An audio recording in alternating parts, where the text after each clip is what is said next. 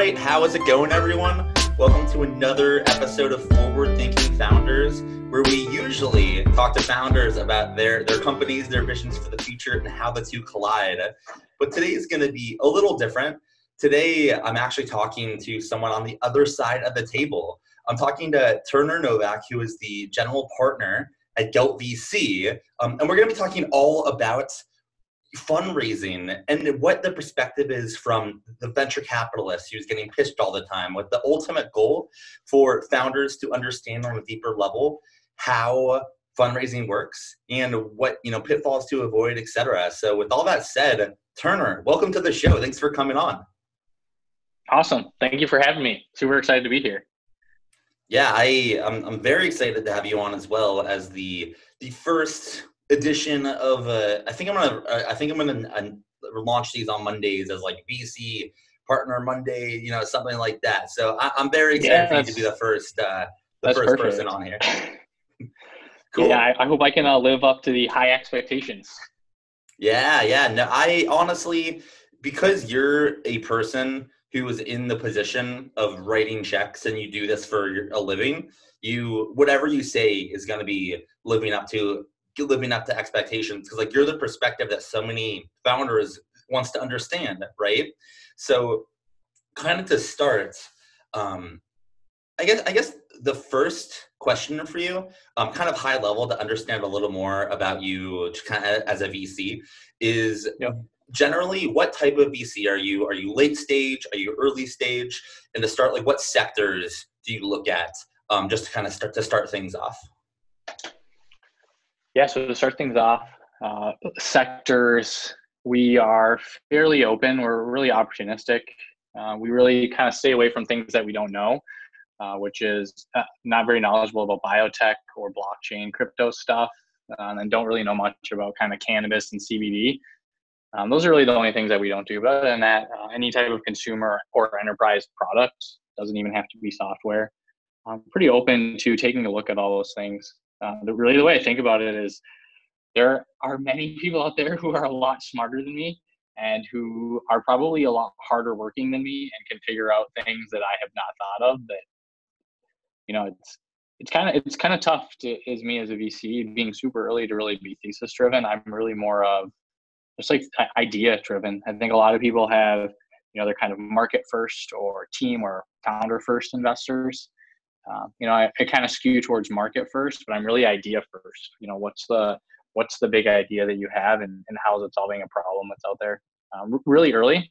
Uh, so typically, uh, the kind of checks that we write are any anything between 25 and 250,000, and usually those are you're raising around that's between 500,000 and maybe like six million um, total ballpark valuation of the company 25 million or less. Um, and a lot of, depending on where you are, what part of the country or, or what part of the world, the stage, whether you're pre-seed, seed, series A, that can all kind of be different. So it's kind of, I don't really like to brand myself that way. I'm really just open to hearing people's ideas really early and seeing if there's any way I can help. Um, and, you know, if it's something that I really want to be involved with for, you know, probably be like 10 years, really, in a lot of these cases. So uh, we're pretty opportunistic how we think about things, and typically, uh, yeah, I mean, there's we have I have I have some theses that I kind of makes me more interested in taking a look at things, but I'm really open to really just the idea. Um, I mean, really the best venture scale outcomes come from things that that people weren't thinking about. You know, I think by the time it hits the blogs and the fortune cookie tweets, everyone knows about them. There's a lot of competition. Uh, so I really like to invest before before the blog posts and before the fortune cookie tweets. That's when I'm interested. I want to I want to invest in the stuff that's gonna that people are gonna be writing blog posts about in a year or two. That's kind of my strategy.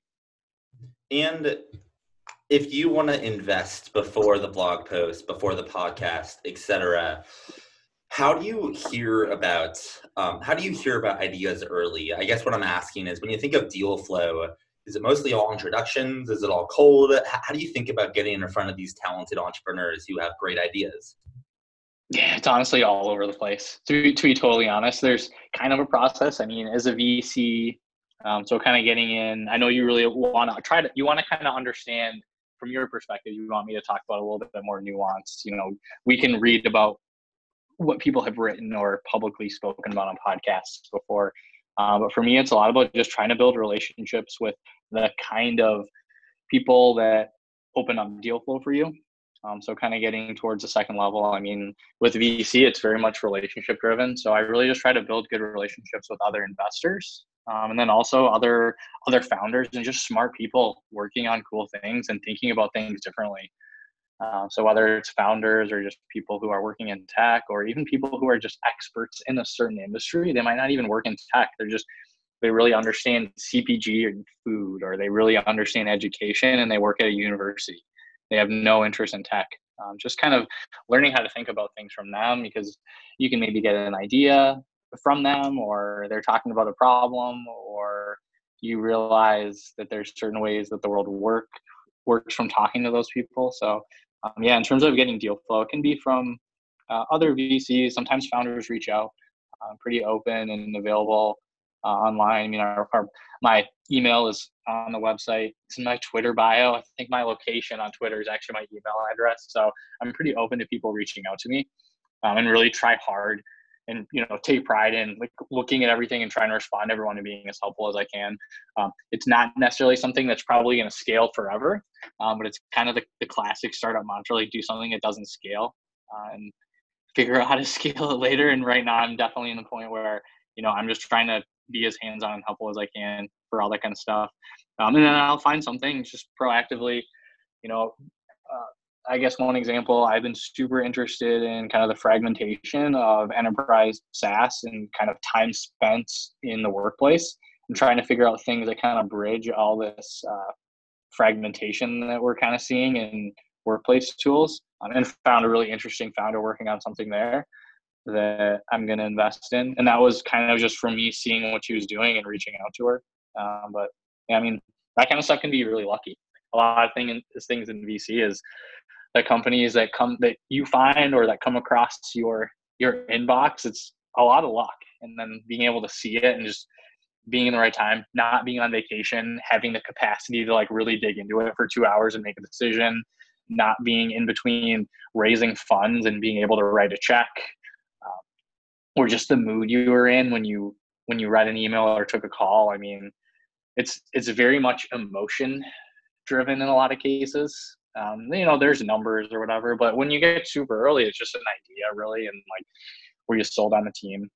Uh, you know, my my kind of take is team super important, um, but I you know really value market as well because I think if you have if you come up with a good idea, you're a smart person, um, and you know people and you're a hard worker if you can execute and you can kind of show show that it's working. So i really don't t- put too much weight on who someone is or their background you know? It can be important but it's not everything i think it's really more of um, you know what you've done and how you think about the world and how you think it's how you think you can fix some of the problems that are out there so yeah, I'm pretty open.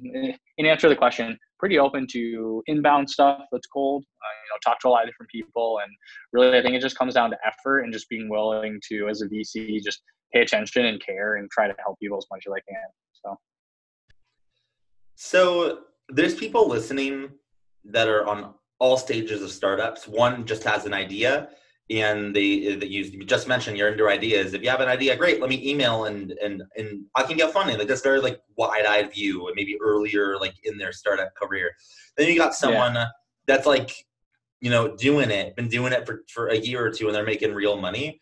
Um, yep. Do you because you're pre seed and seed? I guess do you look at these two the same, or are there different ways that you'd want the the person that's really early to approach you versus the person that might be more in your sweet spot? Or is revenue even matter for your sweet spot you know? Like like is it just mm-hmm. idea at this stage? Yeah that's a good question. And it, and it's hard to answer in a really succinct way. So i think ultimately in a vc's mind they want to think i'm gonna give this person money and then the idea is going to work. Really? So that that's a hard question to answer in someone's mind, and it can be different with everyone.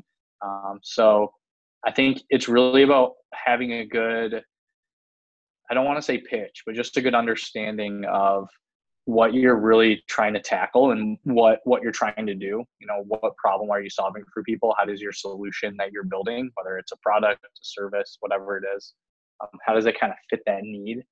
And are why are people tripping over to give you money whether you haven't launched yet but you you are convinced that everybody's going to want to use your product or whether you have you know a hundred million dollars in revenue already like why is it why is it going to continue?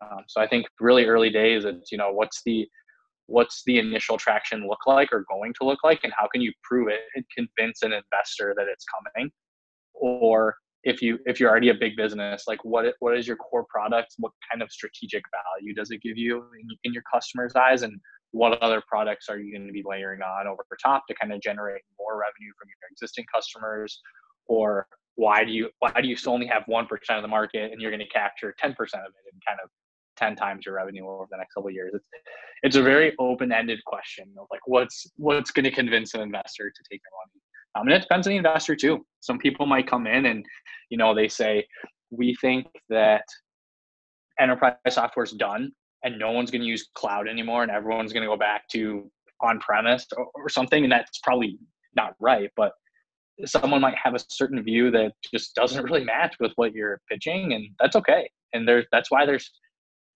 thousands of VCs. There's probably I don't even know what the number is, how many VC firms are out there, how many different funds, but there's a lot. Um, so as a founder, that's awesome because one person might say no, but there are hundreds more that probably fit your exact thesis, like pre-seed enterprise SaaS in San Francisco. You know that write a specific check size and then lead around. So you have a lot of options, and I think it's definitely it can be really tough to get people to pull the trigger and convince them to invest. But I think now is an interesting time. There's just so many different people that are investing. Um, so there's at least options. And, um, you know, there's not very many people necessarily that maybe lead rounds. So maybe you have to kind of scrape together a round of a, a, bunch of angels or a bunch of smaller funds if you can't specifically get someone to come in and lead and take half or the full round. Um, but yeah, I think there's definitely a lot of nuance of, of how you convince someone to give you money. And it can be very easy and straightforward. It can also be a long, grueling road. Um, yeah, happy, always happy to try and help people as much as I can because I know it can be really tough. I mean, I'm a VC. I'm technically fundraising my fund right now, and it's hard. You know, it's tough. So how does um this is going to be like a, a, somewhat tactical question but okay so you're raising a fund now, um, which means you correct me if I'm wrong, which means you're like you're pitching potential LPs to give you money so you can put invest into the next Gelt, you know, Gelt VC's next fund. Um, how do you does your is your check are you pitching like a potential different check size for the, the to these lps that you want to start writing out of the next fund i guess let me let me rephrase the question how does um how should a founder uh me um knowing that potentially a VC I'm pitching is in the middle of raising a fund, um, does that matter to the founder at all because the, the a VC might still be investing out of the previous fund, or is that of it doesn't matter to a founder and should they play their cards right in, in that capacity? Uh, yeah i think it's important to know. And i mean typically you can just ask you know do you guys have capacity to write checks right now um, you can ask you can probably ask strategic questions like what was the last investment you made or like when was the last investment you made so if you're a founder and you're strategically you ask this question and the vc says oh our last investment was in june and you go on their website and they say, "Oh, we try to invest in, you know, ten companies a year," and their last one was in June. They haven't found any good companies for the last six months. You know, we're talking in January right now, so seven months. Uh, so yeah, there's definitely some strategy you could definitely think of uh, if if you're a founder from from that sense. Uh, yeah, and I think usually VCs. I mean, maybe some people will lie to you. I I don't know, but for the most part, I think people are pretty open. If you say, you know, do you have the capacity to write checks right now? VCs are usually, if you're having a, a candid, private conversation, you know, they'll let you know exactly where they're at. You know, we our fund is 60% deployed. You know, we have a hundred million dollar fund. We have forty million dollars left to left to invest. We'll probably invest in four more companies over the next year. and we're raising a second fund, they might be able to give you a little bit of insight on that. Um, you know, where we we save about half of our fund we use to do follow-on investing, which is basically once the company's, you know, if you're a founder and you're doing really well and you're going on to raise another round, VCs love it if their existing companies are doing well and they can they know you very well and they can put more money in. Um, and that's typically where most other returns come from as a, as a VC is from the companies that really start to do very well. Uh, so yeah, there's I think it's as a founder, it's important to just not be afraid to just ask and just say like, where are you guys at? Like, are you able to write a check? Um, yeah, and I'm I personally usually am pretty open about my check size, um, where we're at, how big our fund is. Uh, sometimes I proactively will say, you know, we're I'm thinking about writing a hundred thousand dollar check in this specific instance right here with you, or I'm thinking about maybe doing a fifty thousand dollar check. Uh, I think it's good to ask though. Uh, I think you it helps give as much visibility as you can into the fundraising process as a founder. Um, I think that's an important thing to do is be pretty I think for some people, maybe you have a really good product and the money just comes in, but in a lot of cases, you know, you really have to say, okay, I'm gonna I'm gonna talk to investors for these three weeks. I've lined up a hundred conversations. You know, I'm gonna do like ten a day or whatever it is. Um, I I know how much I probably need from each people, from each each fund. I'm going to give everybody updates as I go. Um, that's kind of an interesting thing. I mean, usually as a founder, you're giving uh, you're giving investors a, a deck with some charts that probably go up and to the right.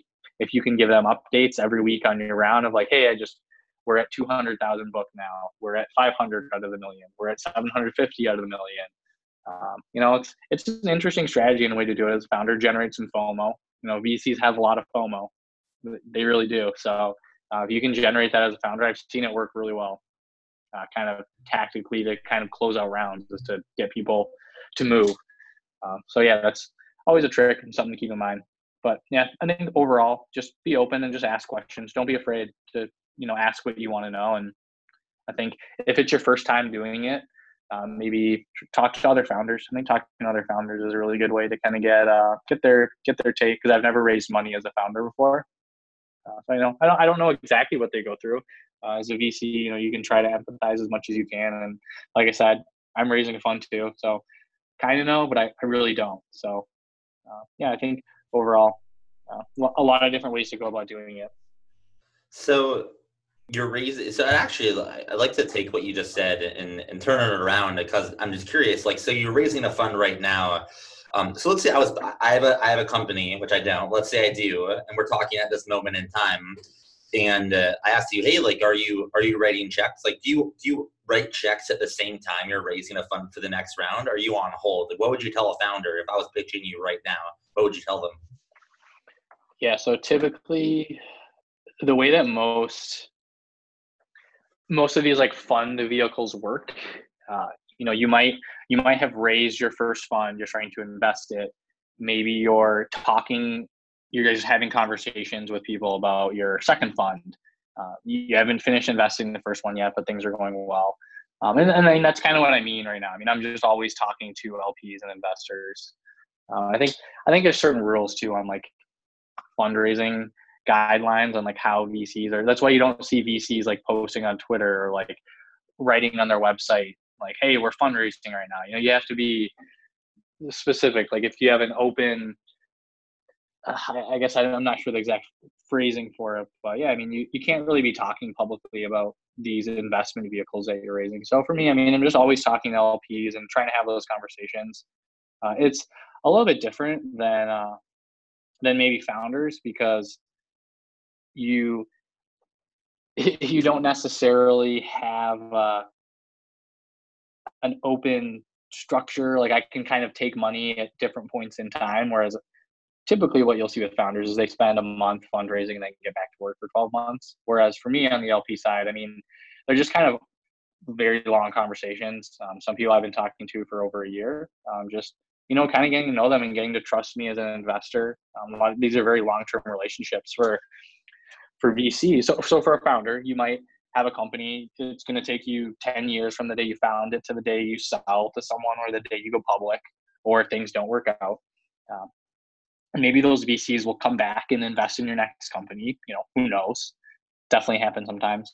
Uh, but for VCs, you know, you're raising a fund one, a fund two, a fund three, you raise 10 funds over the course of your career. In theory, you really want to build relationships with LPs where you generate the returns for them uh, and they want to come back to back each one of your funds.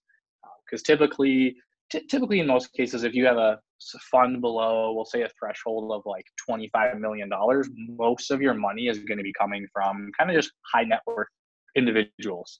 Um, you, you reach a certain threshold where you maybe start raising from more institutional investors who, you know, they have either an endowment or a foundation or a pension. You know, they're managing a hundred billion dollars for teachers in Kansas or something like their retirement plans. And then once you pass a th- certain threshold, maybe that's a hundred million, you can really start to talk and have conversations with them. Uh, and that's always nice. You know, you you have a, a LP relationship with somebody who, you know, they're uh, the chief investment officer of the North Dakota police officers retirement plan. They have a $10 billion portfolio and they invest with you over the course of five or six or seven different funds. And maybe you keep returning the money to them. They put a little bit more in each time and it gets a little bit bigger. So it's a little bit different from the way that funders, that founders would think about it. Um, I guess as a founder, maybe you, you don't hope to be fundraising perpetually for 50 years you, you hope to reach a point of sustainability you go public or, or maybe maybe you sell your company and you go back and start a new one and so maybe you do go back to the same investor so there's a lot of similarities. It's there's a lot of differences too. Uh, so yeah i guess the way i think about it is as a, as a vc you know you have founders that you're really working with. You're also working with lps um, you're also working with other vcs uh, you know it's kind of it's a lot of sales. It's a lot of analytical. Uh, you know, and it's for me, it's really fun. It's it's it's also it's sales, it's analytical. I try to help with recruiting. I'm always super like hands-on and try the product. Um, so it's like I said earlier, my process is not something that's super scalable right now. I have to figure out as I kind of scale up and get a little bit more uh, established as a VC what I'm going to do. And I honestly don't have the right answer to that right now. I'm still learning. So it's uh, definitely day one for me still in terms of writing checks into startups, and hopefully I'll be doing it for 50 years. So, yeah, definitely. I have another question relating to something you mentioned earlier, which is reinvesting money back into your winners because that's where most most money is made. Um, I'm curious if you can go into the nuances of this. I actually don't have full uh, full understanding, but I know like there's a pro rata where if if if if, if you invest under pro rata rights. You have the right to to keep your your kind of investment position um, and equity position, you know, throughout all the fundraisers. But that is this is where I might be wrong, but like that is not necessarily good for founder. Like, can you kind of go into the what the ways that you can invest in, in, in round after round, and ways that maybe more VC friendly versus ways that maybe more founder friendly, if there is such a thing? Yeah. Yeah, I think thinking the, the way I think about it is really if you're a founder, you create a company, let's say there's one of you, or there's two of you, or three or four, you own 100% of the company yourselves, the, the founders, so whether it's one or, or four people, however many. When you raise money from outside investors, you give away part of your company. So, I mean, typically, maybe in that very first round, you might give away anywhere from depending on if it's a friends and family angel type round, if it's an institutional round, you might give away anywhere from five to twenty percent of the company to outside investors. Um, and really, every time you raise money, you're you're giving away part of the company. Um, so maybe your company's valued at hundred million dollars, but you only own ten percent of it, so your stake is only ten million dollars. Or your company's valued at twenty million, but you own fifty percent, so your stake's still worth 10 million on paper if you really want to think of it from a money standpoint. Um, so i think uh, ultimately these decisions of who gets what it comes down to the founders and, and what they want. Uh, but sometimes having certain vcs in so kind of stepping back again with vcs is they one, one of the things we're kind of seeing is uh, and really stepping back again a second level. So the returns that a lot of LPs are expecting, kind of the you know the Kansas teachers retirement plan, the endowments that are giving all the money to the VCs, the the returns they're expecting in the public markets, looking at this you know the S and P 500, a lot of them expect the returns to be very low going forward. That, that's been the case for a while, and that hasn't actually happened. I mean, I think I don't. The S and P 500 was up something like 25 percent in 2019. I actually don't know what the final number was, but it was up like huge. No one saw that at the beginning of the year. So a lot of these institutional investors who are giving the big dollars to the VCs do not they want to get out of the public markets because they think they're overvalued. Whether whether that's right or wrong, that's kind of their thought process. So a lot of them are putting money in the private market. Some of it's real estate, some of it's kind of private equity buyouts, larger funds. Some of them are VCs doing kind of like tech venture type stuff. Uh, but what's happening is more and more people are putting money here. So if I'm a VC, if I'm Turner, I have a five million dollar fund. I want to go out and raise a hundred million dollar fund or a billion dollar fund.